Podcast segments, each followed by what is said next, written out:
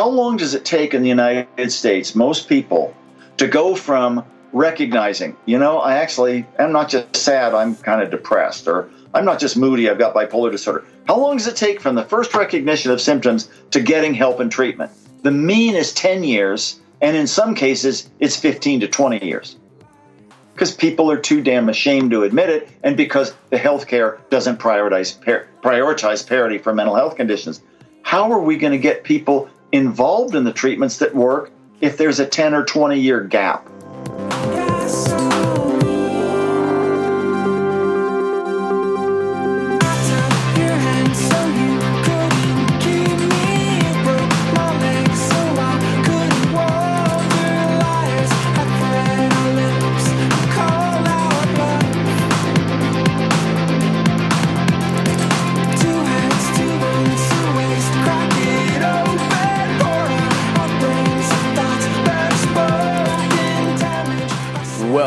To the Deconstructionist podcast, all you beautiful people out there.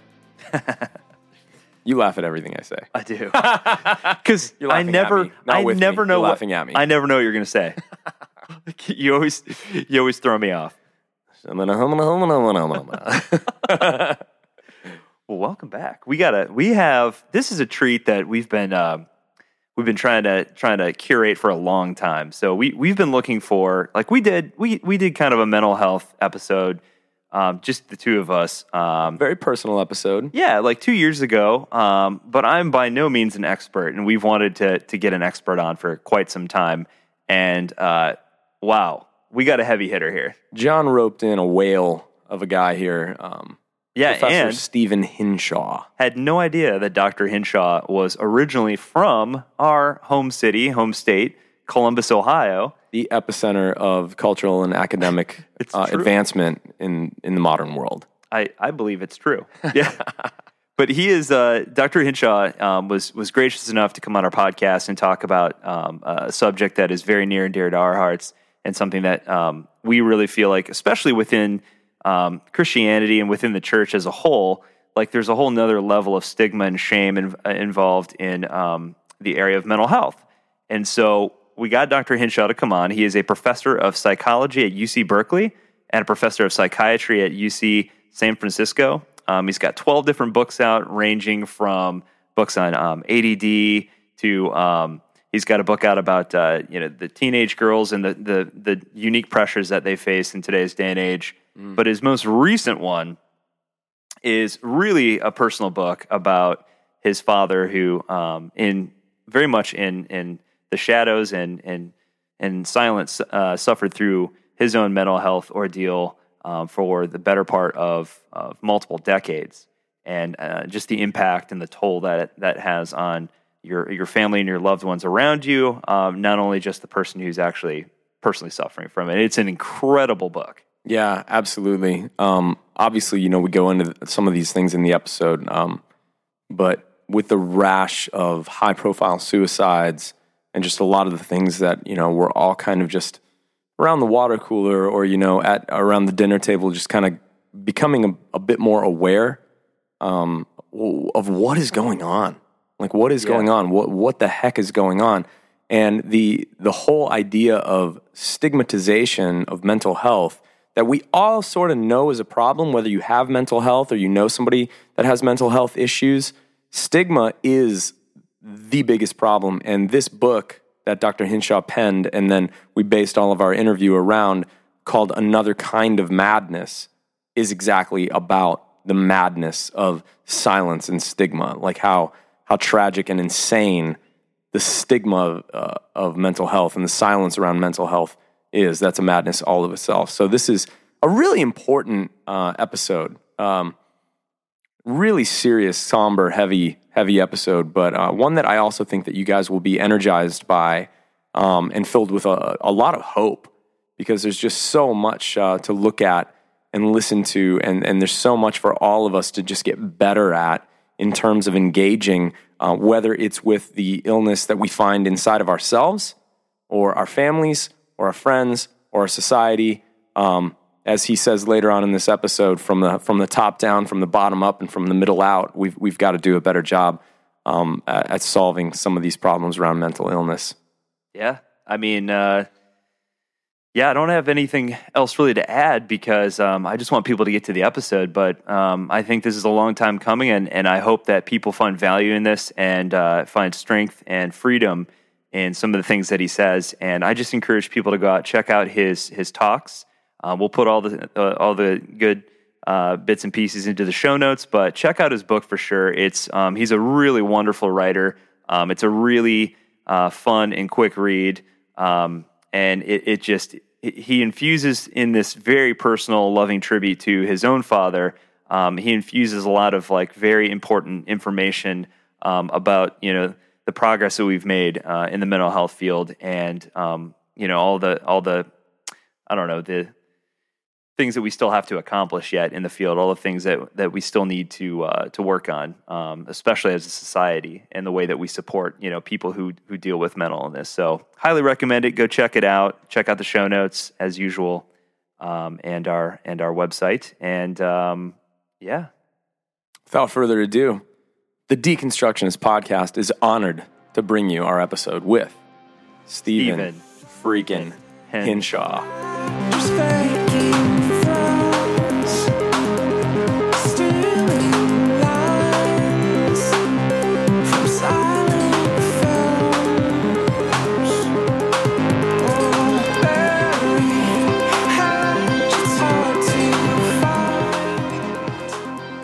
All right, well, Professor Hinshaw, uh, John and I are, are, so excited to have this really important and I, I think timely conversation just based on uh, a lot of the things that have been happening in the news and the media. So, all the way from uh, California, thank you for taking the time to be with us uh, this afternoon for you, this evening for us.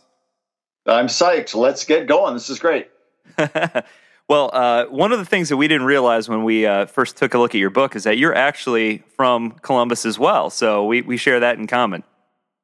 So I, I grew up. I grew up in Columbus a long time ago, seemingly in the most idyllic household you could imagine. Dad was a professor of philosophy at Ohio State. Mom was an instructor in English, uh, had studied history and languages in English, and my sister and I were were treated to OSU 50 yard line C deck seats because oh, dad gosh. had been professor a while. so we were in Ohio Stadium cheering on the Buckeyes back in the day. But underneath this seemingly uh, perfect Midwestern uh, veneer was the utter mystery and terror of his absences three months, six months, or a year at a time. And my sister and I didn't know that dad's doctor had told him if you ever tell your children the reasons for your disappearances, you're going into mental hospitals, you have chronic schizophrenia, they'll be permanently destroyed. So silence ruled the day, shame and stigma. So in between this fabulous childhood was this utter mystery and a lot of self blame, which is why I wrote Another Kind of Madness and uh, got into the field of clinical psychology.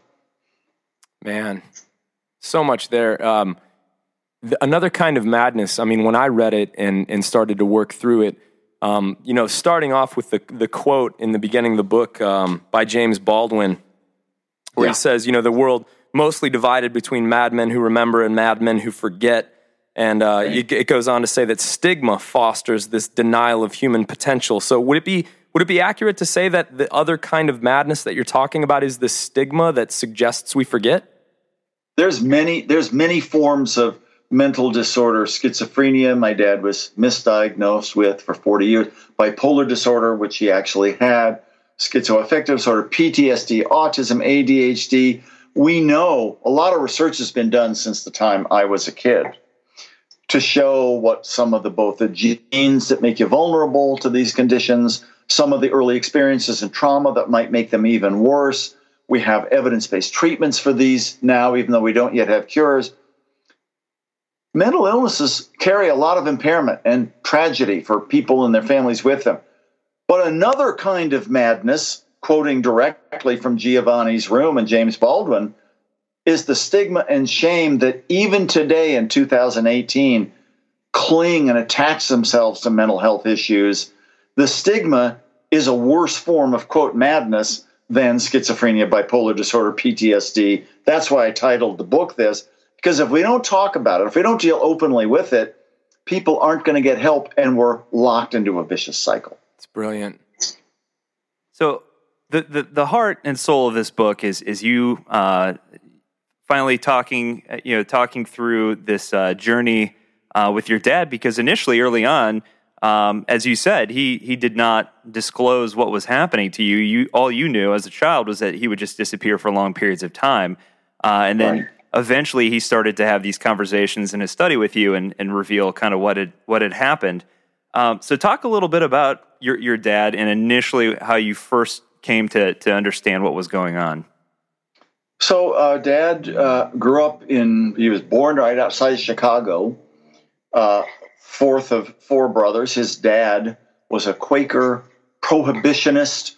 Uh, Virgil Hinshaw Sr. My dad was Virgil Jr. Jr. But Virgil Sr. helped to get the 18th Amendment passed back in 1919. Uh, um, very strict Quaker upbringing. But the first tragedy occurred when dad was three, and his mother uh, died at age 40 of cancer on a basically a, in a hospital bed in Chicago.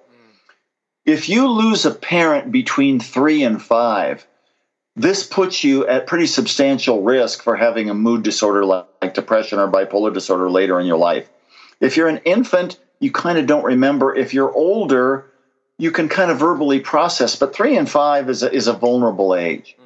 Second, dad clearly must have had a genetic liability. Bipolar disorder is one of the most, what's called heritable. In other words, the genetic liability is quite high compared to almost any other form of mental disorder. And then, as dad grew up in Pasadena, his dad remarried, his mother had been a missionary, his stepmother was a missionary. His stepmother chose him, the, the, the youngest and smallest of the four original boys, before she and my grandfather had two more of their own, to single out for his academic and religious achievements, but also to punish him ritualistically for small infractions. So, as dad wrote in one of his journals much later, we would have never called it this back then in the 20s and 30s, but I believe that I was a victim of child abuse. We know that if you have the genetic liability for bipolar disorder, and you've experienced physical or sexual abuse, and dad experienced both, you're likely to have earlier appearing episodes. They're harder to treat, and the risk for ending your life is bipolar disorder has a high enough suicide risk. If you put the maltreatment together with it, it increases it uh, even further. So, dad at age 16 thought he was going to save the world from the fascists and the Nazis back in the 30s in Pasadena. The family moved out west by jumping from the roof of the family home in Pasadena, thinking that his arms had become wings and the world's leaders would witness this magnificent signal. He'd gone three or four days without sleep. He was in a fast developing manic episode full of grandiosity. He crashed down to the pavement below the second floor of the house. He survived miraculously, uh, was put in a back, uh, a back ward hospital for six months where he almost starved himself because he believed the fascists were poisoning the food. Almost didn't make it between 16 and a half and 17, but quickly recovered without treatment. His only treatment then was being tied to his bed. There was no medications, no electroshock, no therapy. He recovered six months later, within a week, was sent home, started 12th grade, and the family didn't want to talk about it. They thought it might jinx his recovery. Oh my gosh.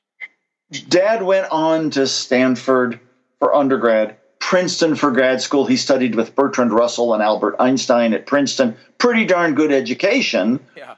But as he finished his degree, he thought he could predict the end of the Second World War via telepathy, got quite paranoid. Six more months in a mental hospital, this one, Philadelphia State Hospital at Byberry, the, the little town that it was uh, built in, now sort of a suburb of Philadelphia before the hospital got torn down unbeknownst to him, the worst mental hospital in America, the subject of the film and book, The Snake Pit, where he was beaten each week by both staff and fellow inmates, and he thought he was in a concentration camp in Europe. Oh now, that was a crazy delusional belief.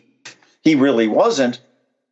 But when the photo exposes of Byberry came out and then the websites developed, in the 90s, et cetera, et cetera, the new men's dorm that opened in the 40s when dad was there 7,000 men in space for 1,500, regular beatings, regular deaths, not too far from the purposes of the Eastern European concentration camps.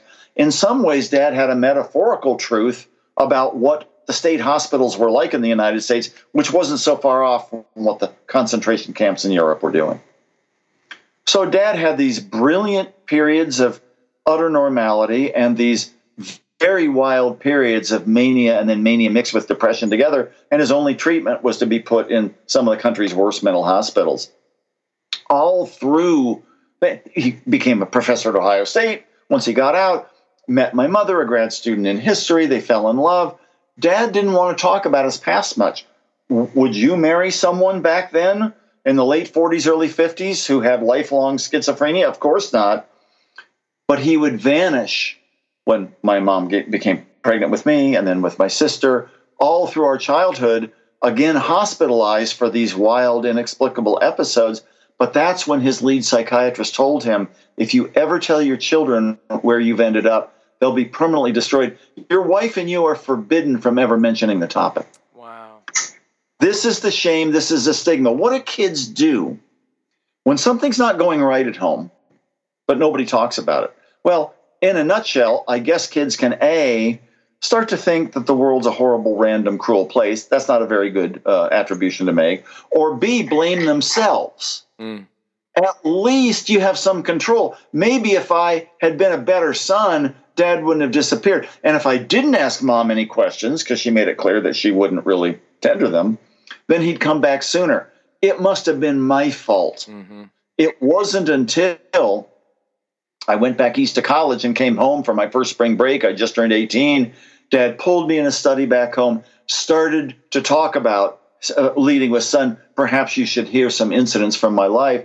And I began to realize what my first 18 years had been filled with was the silence and shame around mental illness.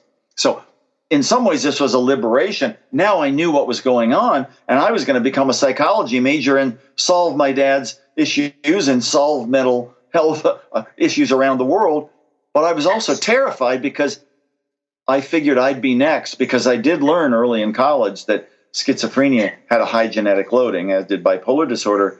So, because I wasn't talking with anyone, roommates, friends, girlfriends, I shared the stigma. And until I started to open up myself, I became dedicated to the mental health fields, but I was also terrified that I'd be next to go to a snake pit and maybe never come out. My gosh, it, it reminds me something um, we've talked about before on the podcast. It seems like one of the one of the general rules in life, and I know that you're you're crusading in this direction with uh, the thrust of your work. But you know, burying things doesn't really help. But it's it's confronting. Uh, our pain that often brings us to our purpose. And you know, so much of our study is often to understand ourselves better. And yeah. and what you're doing right now by by understanding the pain of your own childhood and your father is becoming a huge gift to countless people. I, I wonder if you could say a few words about how um, confronting some of these things that are ugly in our lives can actually lead to to healing for so many people. You'd like to think that if you're talking with somebody who is pretty depressed and is worried about whether life is worth living, well, you don't want to bring up that topic of suicide because you might suggest it believe me, the person who's been depressed has been thinking about that for some time. Now you've opened the door for some dialogue. Wow. You wouldn't necessarily want to talk to me when I was younger about your dad apparently had chronic schizophrenia, had ended up in these snake pit like hospitals. How shameful, we'll never talk about it. By opening up gradually and talking about it, you can deal with it. You can deal with the trauma. You can deal with the fact that you're part of a doomed family, but maybe it's not doomed if you can get help. I tried to get help from my dad. I finally diagnosed him correctly with bipolar disorder once I got out of college before I even started school. One of his older brothers, who'd witnessed him splayed on the sidewalk beneath the house back in 1936, had become a psychiatrist and psychologist inspired by his younger brother's tragic circumstances. And my uncle and I got dad a correct diagnosis of bipolar disorder, treatment with lithium. And for the first time, in by that point, uh, going on 55 years of his life, dad had some peace uh, and had some symptom free years because we talked about it and dealt with it. So your theme is exactly right. Keeping things buried and suppressing emotions usually doesn't have a good outcome. Now, does that mean that if, and I've been depressed in my life, I've got the genetic liability, I carried this burden.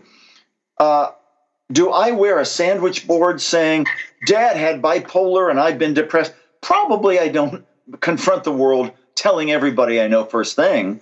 Disclosure is a matter of timing, rehearsal, and support.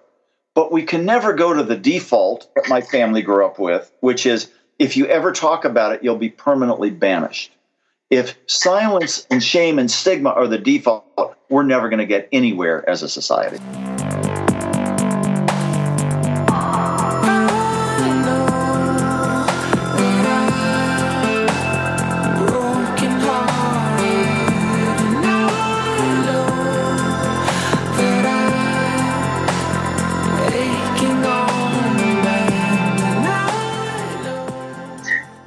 One of the things that that before because I'd love to get into um, kind of, kind of your later life when when you and your dad really had this this closer connection and were able to talk about this stuff. But one of the things that was really profound to me was when you were talking about just kind of how you dealt with it as a child, and you recount yeah. you recount this conversation that you had uh, with a young friend of yours by the name of Brian, um, where Brian is recounting the fact that his father had passed away, and you had mentioned that you felt like in a way, it would have almost been better off if your father had also been deceased, because at least then there would have been some level of certainty. Mm. And well, almost, yeah, yeah.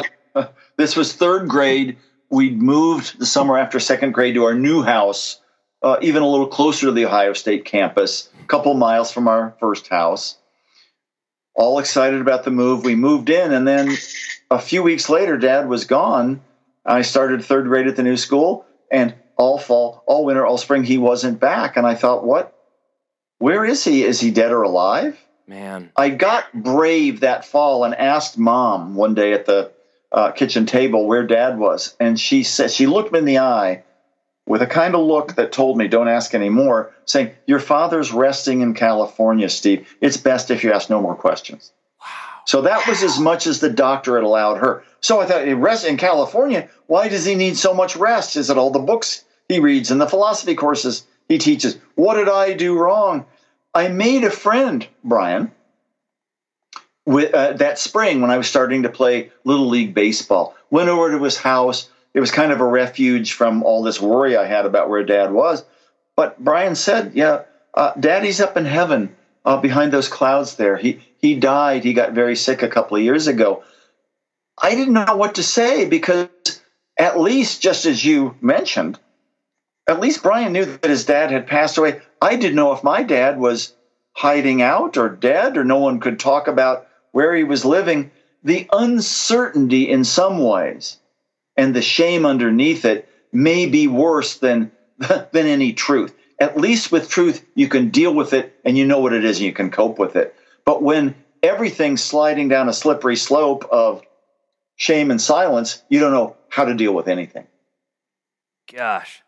I wonder if you might. Uh, I think it might be helpful because we throw the word stigma around a lot. I wonder if you could just offer maybe a little bit um, of, a, of an explanation. Um, you know, as a professor, you know, we're your students here today. Um, what, yeah. what, what is stigma and, and, why is it why is it such a problem? I, I, think it might be worth pausing just for a second to make sure we're all on the same page. Cause it's kind of a big deal. And and in this memoir, another kind of madness, I periodically pause from my childhood, adolescence, adulthood, and my dad's saga to define this term. And so, without making it too heavy-handed or too much like a, a lecture course, stigma is a Greek term. Many psychological and psychiatric terms have their origins in the Greek language. Stigma back in the day, say in ancient Athens, let's say you were walking in the agora, the marketplace. Mm-hmm. So agoraphobia, which many people have heard of, literally means fear of the marketplace, fear of being out in public. But let's say I was walking as a Greek citizen, an Athenian citizen back there. I might be curious if some of my fellow shoppers at the agora had actually fought for Sparta or maybe had been a former slave. Well, how would I know? well, there was a brand burned into their neck and shoulder. Everybody knew. Stigma literally means a mark, a brand mark, a burn, so that everybody in society knows your low status. Wow. Now, Hitler branded people in concentration camps with numbers on their wrist. Mm-hmm. Some countries 30 years ago, when the HIV epidemic became very widespread, would brand HIV positive people so you'd know to stay away from them. Most stigma today, though, isn't a physical mark, it's a psychological mark. You had a dad, Steve, who had schizophrenia supposedly and ended up in the country's worst mental hospitals. Uh, you're a religious minority. Well, here's an, another example of stigma. You're left handed. Back when we were growing up, my sister turned out to be left handed, and my grandmother on my mom's side didn't want her to be left handed. Today, that's not much of a stigma. It's like if you're left-handed, you're you've got good spatial abilities, and you go to MIT. You're kind of cool. But or a left-handed pitcher. As, right, as society changes, some things that are uh, make you a moral outcast can change. But the sad fact is, the tragic fact is today. What are the three groups in our society who receive more shame and stigma? Not the physical brand, but the psychological and then any others. Do you have a mental illness? Are you homeless? And or do you have a substance use problem? Do you use drugs, illicit drugs? Those are the three lowest on the totem pole conditions. They receive more stigma than any other groups. That hasn't changed in a couple of centuries. Why? We know tons more about mental illness. We can treat it. We can identify certain genes that may be markers for it. But we're still afraid we don't talk about it much. Back before I was born, back in the 30s and 40s and early 50s of the last centuries, if your uh, aunt or uh, grandfather, whoever died of cancer, you would never put that in the obituary as a cause of death. Oh, died of natural causes, died of an unknown illness, because cancer was a very stigmatized disease. You obviously got cancer because you didn't have the moral for- fortitude to fight it off. What? Well, today, cancer is a cause. Breast cancer, what's going to happen uh, a couple of afternoons, Sunday afternoons this fall in the NFL? The big behemoths are going to be wearing pink, pink knee socks to dedicate themselves to fighting breast cancer. Because women have told their stories, and it's not acceptable to be silent and be ashamed of cancer. We haven't moved the dial on mental health and mental illness. We know more than in the 50s. There's psychology courses in high schools. The media do a better job of talking about it. But the more we know, in some ways, we're still afraid. What's the public face of mental illness these days?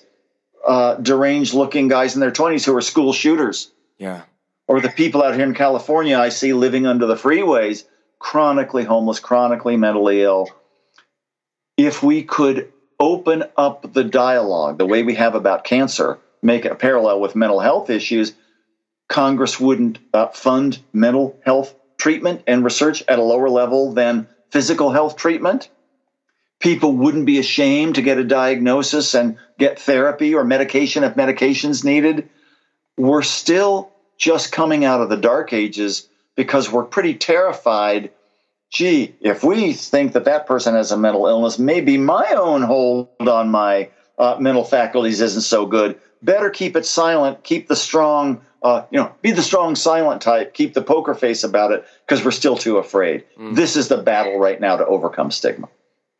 So I to, to kind of continue on off of what, what you just said, because I, I think one of the quotes you have in the book uh, really just kind of like swept me off my feet. I couldn't, you know, I couldn't believe it. But I, I think that with all of the, like you said, school shootings that are happening in the news and all these these horrific violent crimes, um, there's a quote that you say in the book where you say, In reality, individuals with mental illness are far more likely to be victimized by violence than others, but with rare exceptions, no more likely to commit aggression. So so part of me is like, why why don't we hear more about that in the news? Uh, versus, it seems to me like every time there's a, a shooting in the news, the first thing that, yep. that pops up is, well, this person must have been mentally ill. They must be. He was a crazed lunatic. Yeah, yeah, lunatic, uh, psycho, violent. So certainly, if you have untreated paranoid schizophrenia or very rare in bipolar disorder, the feeling that everyone's out to get you and you've got to act first. Without treatment, psychosis, hallucinations, and delusions, if it becomes paranoid, that raises the risk of committing violent behavior. That is under 2% of people with all forms of mental illness. And if people are treated, that risk goes down to zero. Far more, just as you pointed out, and thanks for catching the quote, people who've got serious mental illness who often lose their education and income are very likely to be victimized by violence rather than perpetrate it. But that's not the stereotype, Dr. Jekyll and Mr. Hyde. All of the, well, what did, what did kids see growing up when they were my age or a little bit uh, younger than I? Looney Tunes cartoons. There's Daffy Duck, right? He's Daffy, he's mentally ill. The stereotypes of being incompetent or violent have, in some ways, uh, trumped the actual fact that most people, the vast majority of people with mental health issues, are desperate to get help, are no more likely to be violent than anybody else. There's exceptions if you're extremely paranoid. But even if you've got those kind of conditions, if you get treatment, your risk of violence goes right back down to the base rate. So we're swamped in a sea of stereotypes that's preventing us from moving the dial. And there's something that you said uh, a moment ago that just um, a lot of people that listen to our podcast have uh, struggled with uh, different things from a religious perspective that have caused them, uh, you know, a great deal of confusion and are kind of wrestling through it. And you had mentioned how um, HIV and even cancer back in the day. I think I think it was in the book you said uh, if a relative died of cancer in you know the 30s, 40s, 50s, you wouldn't even put it in the obituary, right? You know, that's right. That's right. Because there's this um, there's this old sort of I, I, don't know if it's Protestant or puritanical or you know whatever, but this inherited religious view that's become sort of the American religious consciousness that you get what you deserve, and so if you're mentally ill, I I wonder how much you've seen. Um, you know, I think ideas are really really powerful, and you know, religious ideas are really really powerful, and how much. Um, has our religious consciousness as a nation contributed to this over stigmatization of mental illness? Yeah. In, in, in, your opinion? A fascinating question. And I would expand religious to the moral perspective altogether. Completely. I mean okay. it in almost like a secular consciousness kind of yeah, way, not, not yeah. one particular I mean, religion. Yeah, 75 years ago, again, cancer was viewed in moral terms. You didn't have the kind of moral character or, or, or, deep inner strength to fight the cancer. You had succumbed. You were um, inherently, uh, you were a cancerite. You were a victim of this illness because uh, you didn't have the courage or strength. Well, today we think that's preposterous, right?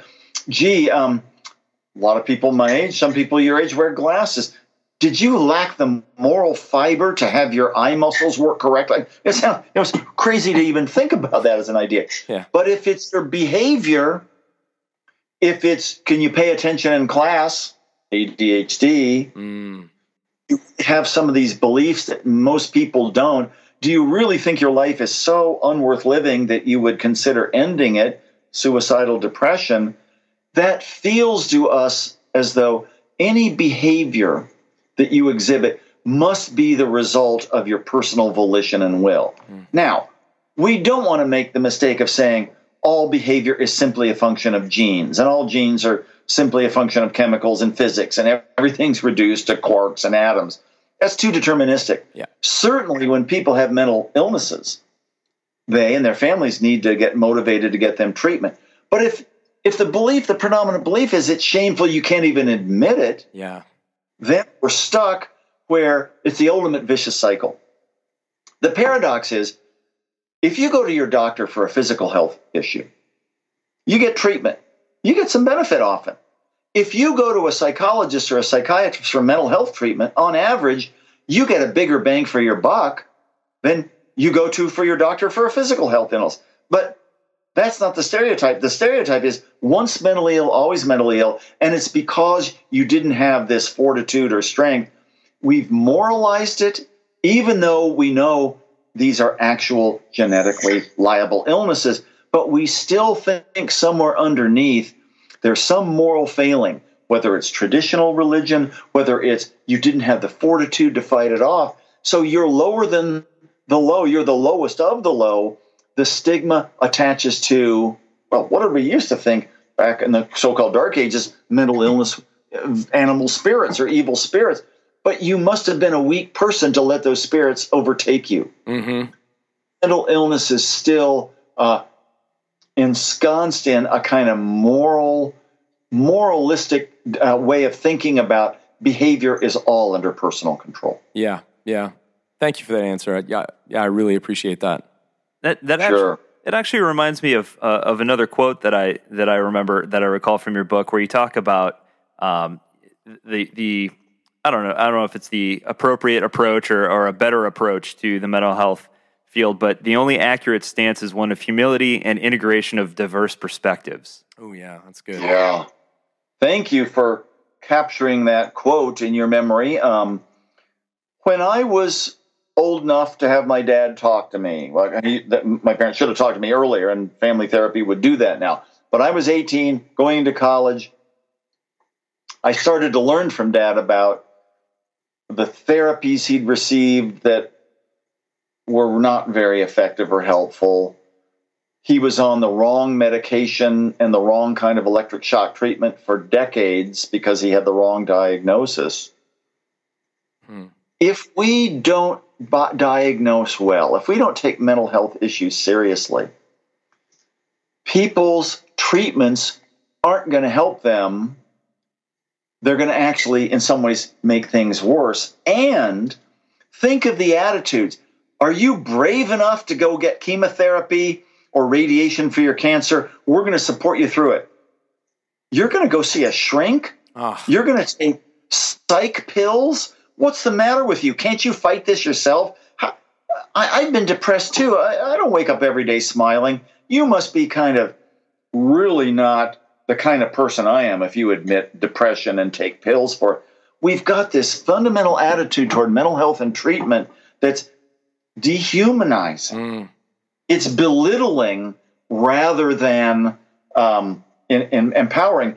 And we've got back to the quote: it's either a moral flaw or psychologically you had bad parenting, or your brain chemistry's all wrong and we got to medicate you. It's either biological or psychosocial. No, in fact, it's both at the same time yeah. some people are genetically more liable to coronary artery, artery disease and cancer, but lifestyle choices can exacerbate that. Yep. Some people are more genetically liable to depression or bipolar disorder or PTSD than others, but the life experiences can still shape that.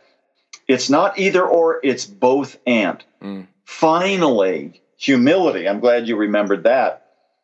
Some of my dad's doctors that he would report about, and other relatives of mine who've grappled with pretty serious mental illness. The stories are the doctors would say, Leave him or her with me, I'll give them therapy and cure them, or only medication works. It's either or, and we know everything. If you get into the field of psychology, psychiatry, neurology, social work, the only stance is humility. We know a lot more than hmm. 56 years ago, but what we really know is, is how much we still need to learn.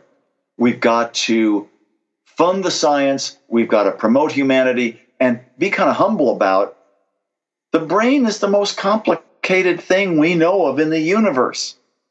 Each of us is sitting here inside our skulls with a hundred billion neuron cells, each making a thousand or more connections with others, a hundred plus trillion synapses. No computer can yet do what the brain can do to recognize faces or process emotions. No wonder mental health is complicated.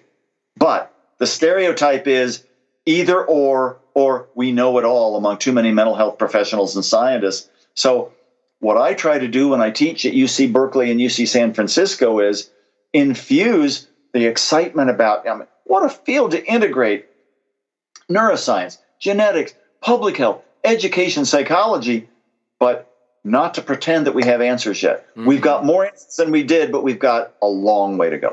That's so good. And you know, it's it's perfect for another question that I wanted to ask you about. I, I was reading one of uh, a book of a contemporary of yours, Bessel van der Kolk. And Yeah. He wrote the uh, the body keeps the score, and there was Right. a, a lot in that book um, that resonated with some of the things that I was picking up in your book too around uh, the DSM and how the system of reimbursements and insurance and money and uh, an underlying um, uh, I think, problem in our culture that you were just pointing to with the, this over need for certainty all the time Yeah. and, and a lack of humility. I wonder how much do these rush diagnoses, you know, if people see it in the DSM 5, I think it is now, and uh, oh, you, you know, spend a couple visits with somebody, you just got to rush to a diagnosis. How much is that con- contributing to the problem that we're talking about right now? Well, I think a lot. And so let's let's kind of back into two phases here.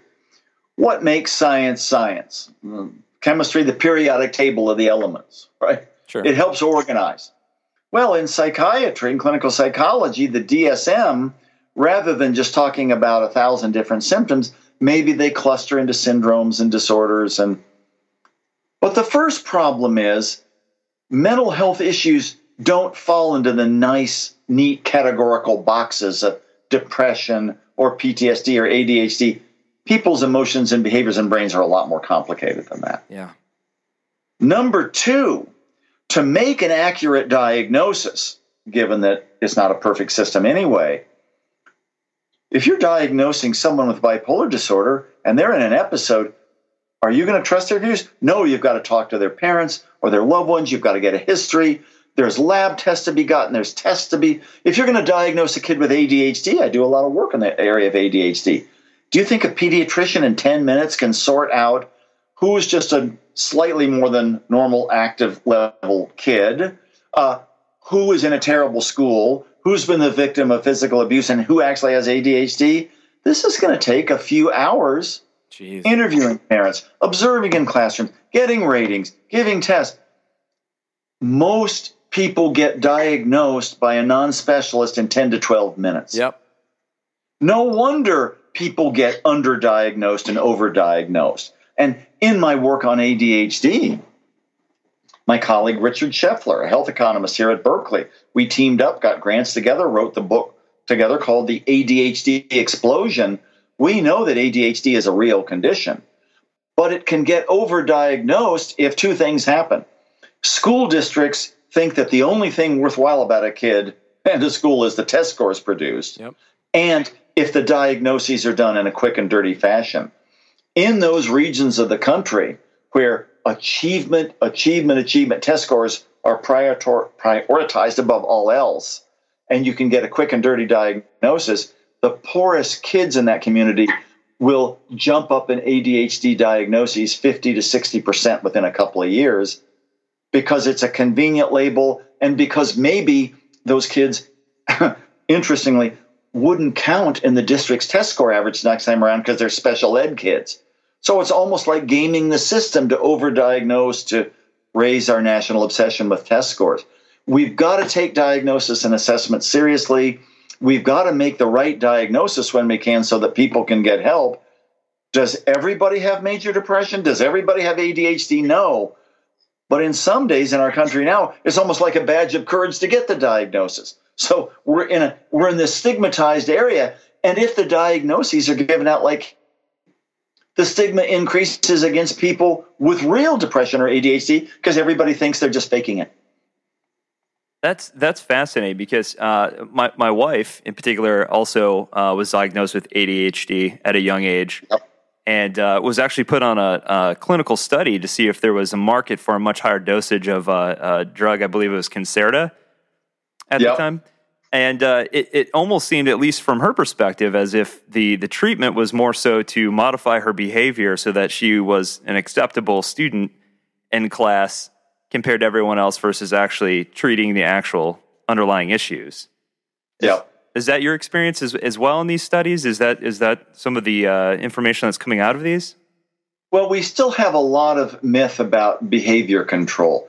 Gee, if I have bipolar disorder, don't put me on a mood stabilizer. It'll squelch my creativity and productivity. Well, in fact, mood stabilizing medications save lives. The most lethal form of mental illness we know of is bipolar disorder. 40% of people with bipolar disorder untreated will attempt their lives, and a third to almost a half of those people will complete suicide getting on lithium, getting on a mood stabilizer may actually save your life. But if you're misdiagnosed and you're put on these medications just for behavior control, that's 1984. For ADHD, if you get a real accurate diagnosis of ADHD, the medication doesn't just stifle your behavior, it actually helps you learn better in the classroom and use your creativity and your smarts better. But if you want to keep a poorly managed classroom uh, sort of depleted of complaining students, you get everybody on medication and they're more docile. Medication, same for psychotherapy. Everything has intended and unintended consequences. If we don't bother to diagnose accurately, treatments can become agents of social control. On the other hand, back to bipolar disorder, many artists, uh, performers, scientists think, gee, don't treat my bipolar disorder. I won't be as productive or creative. Once, if they actually have bipolar disorder, they get on the right medication, they're much more productive than before because if you're manic, you can't complete a project. You think you're more creative, but you're not actually because you can't follow it through. So, medications can be lifesavers for ADHD, for bipolar disorder, for major depression. But if everybody gets them and they're handed out uh, like candy without accurate diagnoses, A, there's health risks, and B, it's going to further stigmatize mental illness. Uh, talk, talk about that a little bit too, because you, you do a great job in the book of talking about how, how far uh, the mental health field has come in, in a very short span of time, just throughout the, the lifespan of your father, where yeah. there was no treatment other than to strap him down uh, initially. Uh, and right. that, of, of course, evolved into electroshock therapy and some other treatments. And then, obviously, now there's a whole host of different uh, medications that, that are available. So, talk a little right. bit about the progress that we've made. And, and, even electroconvulsive therapy, ECT, even though most people stereotype is one flew over the cuckoo's nest, sure, is going to be used punitively and uh, who wants to get their head shocked. If you've got major depression and you're not very responsive to medications or psychotherapy, the way ECT is done now, very short pulses, lots of combinations with individual and family therapy, it can pull you out of a depression better and faster than any medication we know. But again, that's the accuracy of the diagnosis.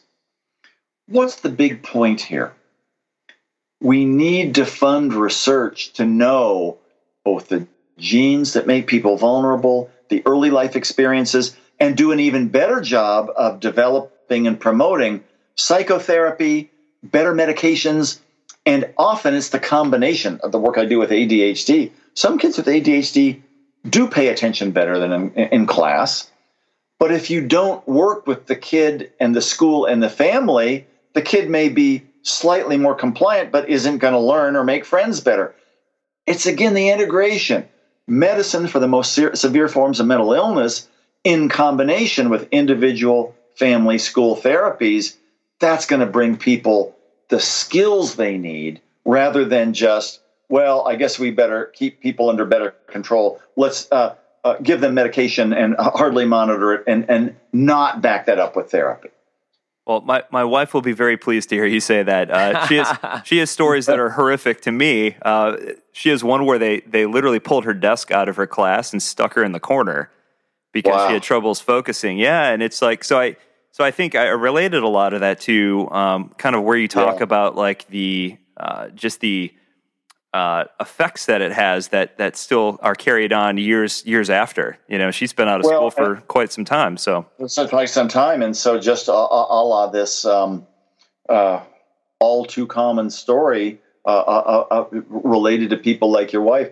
Here in Berkeley, we have the largest study of girls with ADHD in the world wow. following them from girlhood to adolescence to the earliest years of adulthood, now to their mid to late 20s. It's bad for a boy to have ADHD, even though, you know, some people say, well, it's just all boys, the Tom Sawyer syndrome, which is inaccurate. but if you're a girl and you don't focus well in class, and you blow out the birthday candles at the birthday party, but it's your friend's birthday, not yours. So you lose, you're impulsive.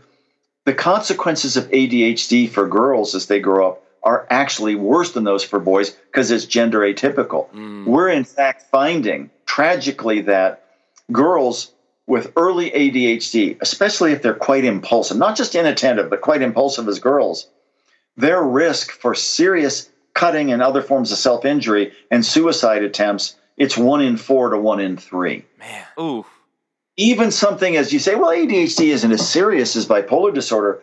If you're a girl and you don't get treatment early, the consequences can be devastating because, again, it's gender atypical. There must be really something wrong with you or your family if you're a girl exhibiting those behaviors.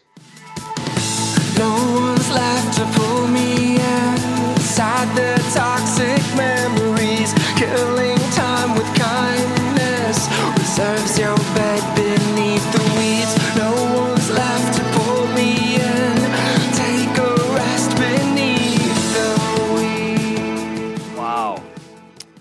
You know, I know we're. Uh we you know maybe got a couple questions left for you, but I'm I'm, sure. I'm thinking right now of our you know our, our listener who's who's sitting here listening to um, this this episode and um, getting the gist of your work. Hopefully, they're going to go out and buy this book because they'll enjoy it uh, immensely and, and learn a lot from it. But um, getting a little bit more practical here, so. Um, how do we start to? Let's imagine we're somebody that needs to have a conversation, or um, let me back up. Even, you know, what are some sure. what are some practical ways that we and our listeners and anybody else that's interested can start to break down stigma? Yeah. So it's it's a it's a deceptively simple and very complex question. How do we deal with climate change? How do we deal with racial prejudice? How do we deal with the big issues of our day? No single strategy is going to work. Right. Right? We're going to have to go top down, bottom up, and middle out. So let's take stigma. It's now illegal because of the Americans with Disabilities Act, celebrating its 28th anniversary this summer, uh, signed into law by first George Bush in 1990. It's illegal to be discriminated against in our country if you have a physical or mental disability in public or in the workplace. That's great. It's a civil right. But if you're on the job and you're getting discriminated against, you've got to go to HR go to your boss and say, I've got depression, or I've got PTSD, or I've got agoraphobia, uh, or, or, claustrophobia. I can't t- take the elevator up to the fifth floor, and I need an accommodation. The vast majority of suits brought under ADA, the Americans with Disabilities Act, are from people in wheelchairs who need a, a ramp or a wider uh, door to their office. People are too ashamed to bring up their mental health issues for fear they'll get fired. Yeah. So it's not just policy we got to enforce anti discrimination. We need parity. You get the same health care coverage for mental health issues as you do for physical. That's top down. That's great. But if we don't open the dialogue, if we make it so that you're still too ashamed to go see a shrink, to go see a therapist, if we make it too uh, shameful for you to admit to a friend or coworker, no matter you know schoolmate, that I need some help, we've lost the battle. I'm going to quote a statistic here that's uh, our colleague at Harvard School of Public Health, Ron Kessler, who's a mental health epidemiologist. He's been studying this topic at kind of the 30,000 foot level for a while now. In one of his big studies done a few years ago now, he got a bead on this is adults now, not kids, who have mental health conditions. And he did with a subsample of them, not just their questionnaires, but interviews. Long story short, how long does it take in the United States, most people, to go from recognizing, you know, I actually am not just sad, I'm kind of depressed, or I'm not just moody, I've got bipolar disorder. How long does it take from the first recognition of symptoms to getting help and treatment? The mean is 10 years, and in some cases, it's 15 to 20 years.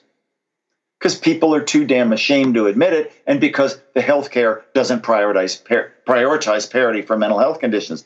How are we going to get people involved in the treatments that work if there's a 10 or 20 year gap. Top down anti discrimination, bottom up changing people's ways of disclosing. Most, if you know somebody well and they admit to a mental health issue, you want to support them, not reject them. And middle out, you know, what, what are we going to do in the middle to go up and down?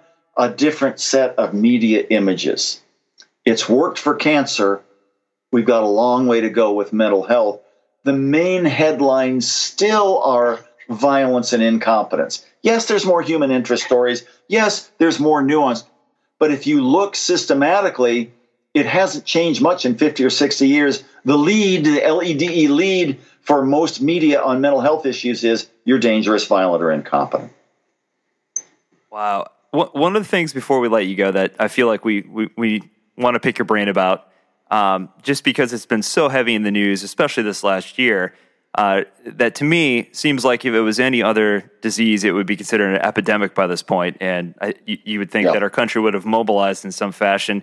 But it's the issue of suicide, and yes. and there's a there's a stat that you give at the end of your book where you talk about the fact that as of uh, 2014, three times more Americans die from suicide than from homicide, and then you go on to give some other equally um, uh, impactful statistics as well. So, is this is this becoming some sort of epidemic? And and what's going on? How do we how do we help fix this problem?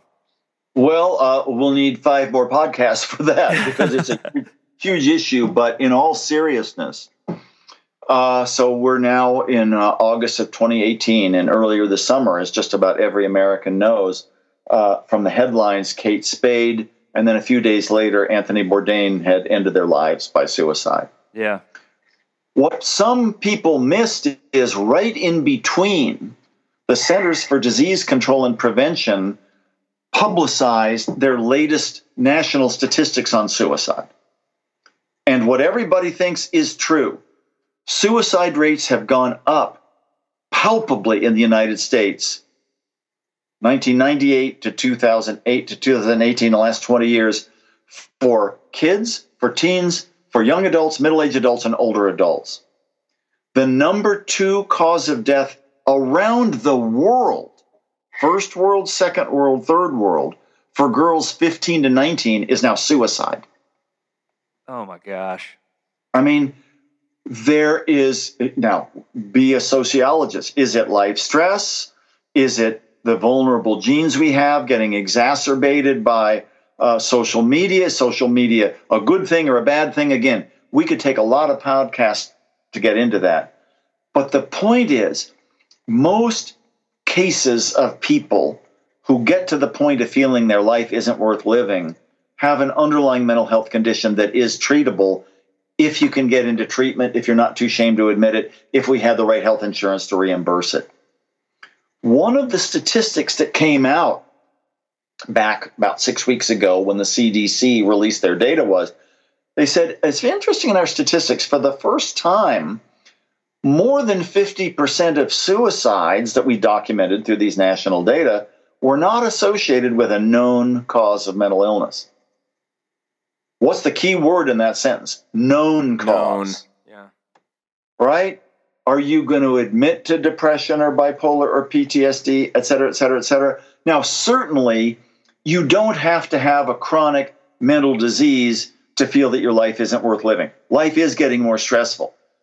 But if we added known and unknown or unadmitted causes, the vast majority of people who come to this terrible point of feeling their life isn't worth living have been dealing with depression, anxiety, and other symptoms of mental health issues. Uh, obviously, and quite honestly, for a long time, and get to the point of hopelessness. Wow. Man.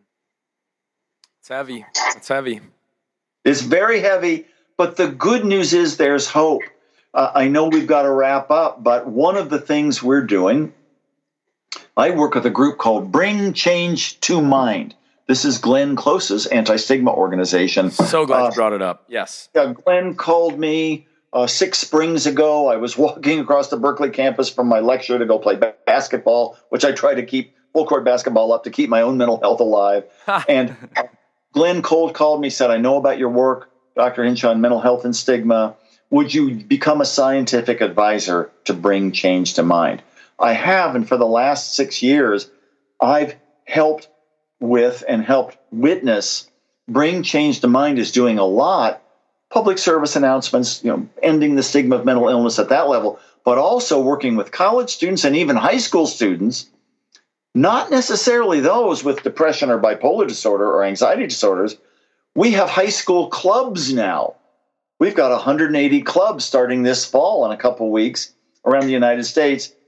Chess club, rugby club, Latin club, the stigma club at your high school, where the kids create the curriculum creatively with our guidebook to talk with themselves and their families and school administrators and teachers in their community about ending the stigma.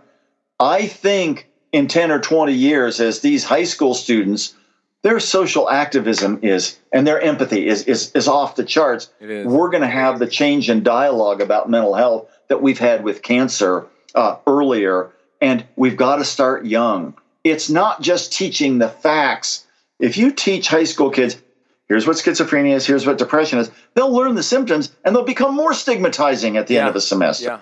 Yeah. They learn the stereotype. The humanization and the social action and the self discovery is improving attitudes and making kids feel like they've got to do something to end stigma. So I wanted to end on this positive note that if we can start young with young people moving forward, I think our society will change over the next 20, 30, 40 years in terms of fundamental attitudes toward mental health. I 100% agree with you. I believe that. Absolutely. Yeah. Well, we we absolutely. uh, I mean, we had probably three or four more pages of notes. We could keep going forever, but um, perhaps another time. But um, but before we let you go, where where can people go to keep on top of what you're up to and to find out more about these clubs that you're talking about and and find your books? So, uh, my latest book, I'm on my 12th of 12, is Another Kind of Madness, colon, A Journey Through the Stigma Hope of Mental Illness. St. Martin's came out last year in 2017. Uh, you can go to Amazon. You can go to Stephen Hinshaw Author. That's Stephen with a PH. StephenHinshawAuthor.com. That's my author website. Bring Change to Mind. Bring Change numeral two mind.org is the website, which, which will tell you all about the public service announcements, the college program, the high school program, the National Alliance on Mental Illness, NAMI, NAMI NAMI is another place to go. Google me, Stephen with a PH, Hinshaw. Uh, get a list of the talks I'm doing and lectures I've given, uh, other projects I'm involved with. Talk about your feelings of vulnerability with your friends, your loved ones, keeping it silent, maintaining that MO isn't going to work any longer. And I think that's the single biggest thing we can do. Amen to that. Oh man. Well, the the book is incredible. I, I highly encourage everyone to go out and get it. It's a um, absolutely beautiful tribute to your to your late father and your family, and uh, and just a, a beautiful way to to bring a personal aspect into talking about a very important issue. Um, definitely to us. So thank you so much for being on the show. Thanks for having me Ah. on. I'd love to be back on another podcast whenever the time is right. And Absolutely. this is this is a cause everyone will benefit from personally and in terms of their family and friends and the whole society. It you're not it's not a sign of weakness to get help, uh, see a shrink, get therapy. It's a sign of strength. Do we let our cars run into the ground? No, we get tune-ups. Same thing for our emotional well-being and mental health. And uh, thanks for having me on. Ah, you're amazing. yeah, I think a round two is, is in order. We'll be in touch. Thanks so much. Thanks Take care, so you much. guys. Thanks, You Stephen. too. Take Bye. care. Bye bye.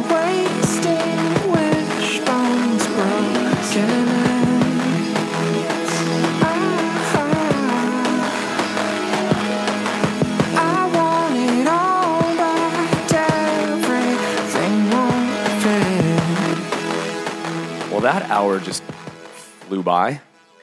Yeah, I mean, there's a few episodes that we've done in the past where I legit uh, have probably two pages worth of notes left over that I'm like, could have definitely gone there, but you know, there's certain questions, obviously, like when you get a guest like this, you want to make sure that you cover, um, and so um, definitely, you know, could could definitely easily do another episode uh, with him, and hopefully in the future we will. But um, gosh, like I I can't get over. I mean, I underlined and I highlight a lot to begin with, but I underlined and highlighted a ton in this book. Oh, there's so many pearls, I'll call them. Just just gems. Uh, and not just information, but perspectives, I think. Yeah, It- you know, there obviously there's a lot of great information, but you, you find that those aha moments, as the great Oprah Winfrey would, would call Yes. them, those aha moments usually come when you realize that uh, someone has a perspective that's far more clear or helpful than the one that you currently have. And sometimes it's just a small turn of phrase that can give you a new perspective. And around mental illness, um, so, so, so many um, connections between other things, like his whole take on uh, faith. I mean, we could have talked about that all day long and how this old sort of um, blue collar um, American dream kind of faith consciousness that we have uh, writ large in our culture all over the place. It's just, you know, ubiquitous. And our culture has created so many problems for so many people. Just mentioning a few, you know, cancer patients in the early 1900s to 1950s um, were stigmatized. HIV patients in the 80s and 90s, um, people that, that contracted those viruses or, or illnesses um, were stigmatized because of this faith conscious of pick yourself up by your bootstraps, try harder. If something has happened to you, it's probably you know coming back upon your head. You know, from if you've, you've Right. you're reaping what you've sowed. You know, as it were. You know all these other pithy bumper sticker theologies that um, become part of the, the cultural consciousness. I, he could have gone on about that all day for me. And since stigma is what we're talking about, what becomes a, a bigger driver of stigma than faith consciousness? Yeah. Yeah, I mean, and it's and there's so many different facets to dealing with mental illness. I mean, he briefly touched on the fact that um, it, you know, mental illness uh, affects young teenage women differently uh, than it does um, men, and you know, specifically with women, young women who are who are suffering from um, or dealing with ADHD, um, and, and likewise, um, he talks about with with with men. Um, you know, we've talked about it before, where you know, young men, it's it's kind of this weird stigma in and of itself, where it's like, well, just buck up, Yeah. you know, like you're you're just not tough enough. Then Just sit still. if you're sad, you're like, oh, you're Oh, yeah, sad. that too, That's yeah. cute, you know. Oh, It's like it- it's this weird, like you know, hyper masculine mentality that is that is bled over from from prior generations that still exists, you know, and and until we can get past this idea that it's some sort of like weakness or or uh, deficiency in the person, then you know the people who need the help the most aren't going to get it. totally. Um, so yeah, I just there were some some statistics in the end of the book that just kind of blew me away. And and one of the things that we didn't get a chance to talk about is where he he's having this conversation later in his dad's life, and his dad said, "You know, there are times I wish that I had cancer instead." And he's kind of like, "What?" And he's like, "Yeah, because you know, like he's just kind of recounting the fact that to have a physical illness is more accepted uh, than having a, a mental illness. And I mean, that just speaks oceans in terms of where we are, the disparity between the way that we treat mental illnesses and, and physical illnesses, and, and how far we yet have yet to go. I think that so much of what you- you're talking about right here um, deals with something that has come up on our podcast so many times in so many different ways. Um, I'm thinking about Pauline Boss right now and our episode with Pauline Boss on uh, Yeah. ambiguous loss. So we have such a low tolerance for ambiguity in our culture that you would rather have something that feels more definite and concrete because just like you know the old like I think it's was it Stephen King I, th- I think that said you know there's nothing scarier than just the unknown. Yeah, I Some so. I don't, I, don't Yeah. know. I, I always attribute that to Stephen King. I'm probably wrong. Somebody fact check that for me. He's written plenty, so He's- he- he's there's a a good lot. chance. But but there is this thing that you know we are way, especially in our hyper rational, addicted to certainty culture.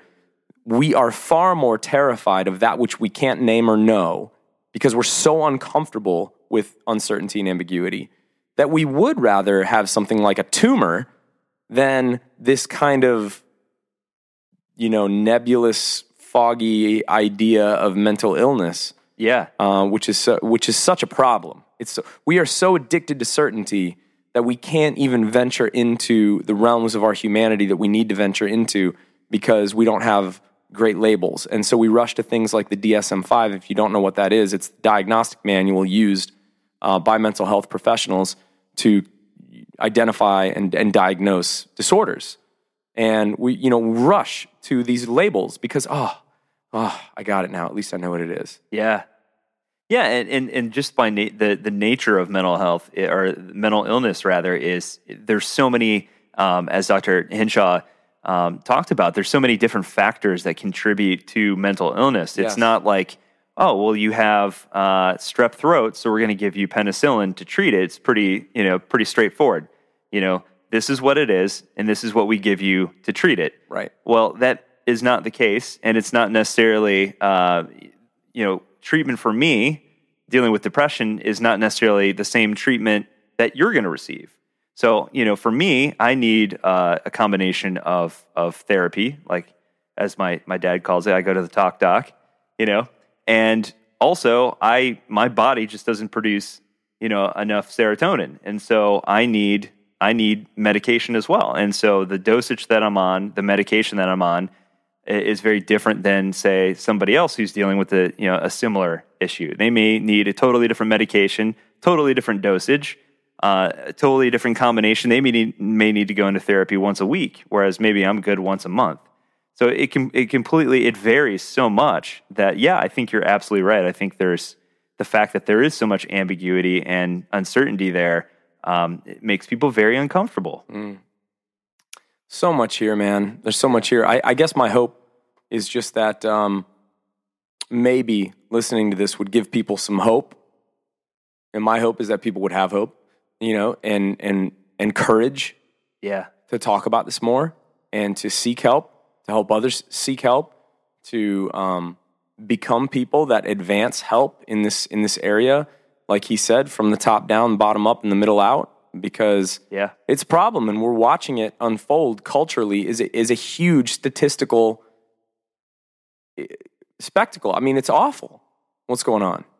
yeah. And I and I think for a lot of us, you know, for a lot of you probably listening at home, you're like, well, this is this is one of those massive problems that I don't know how I can impact it. You know, kind of like people talk about voting. You're like, well, I'm just one vote. You know, in this sea of millions and millions of people.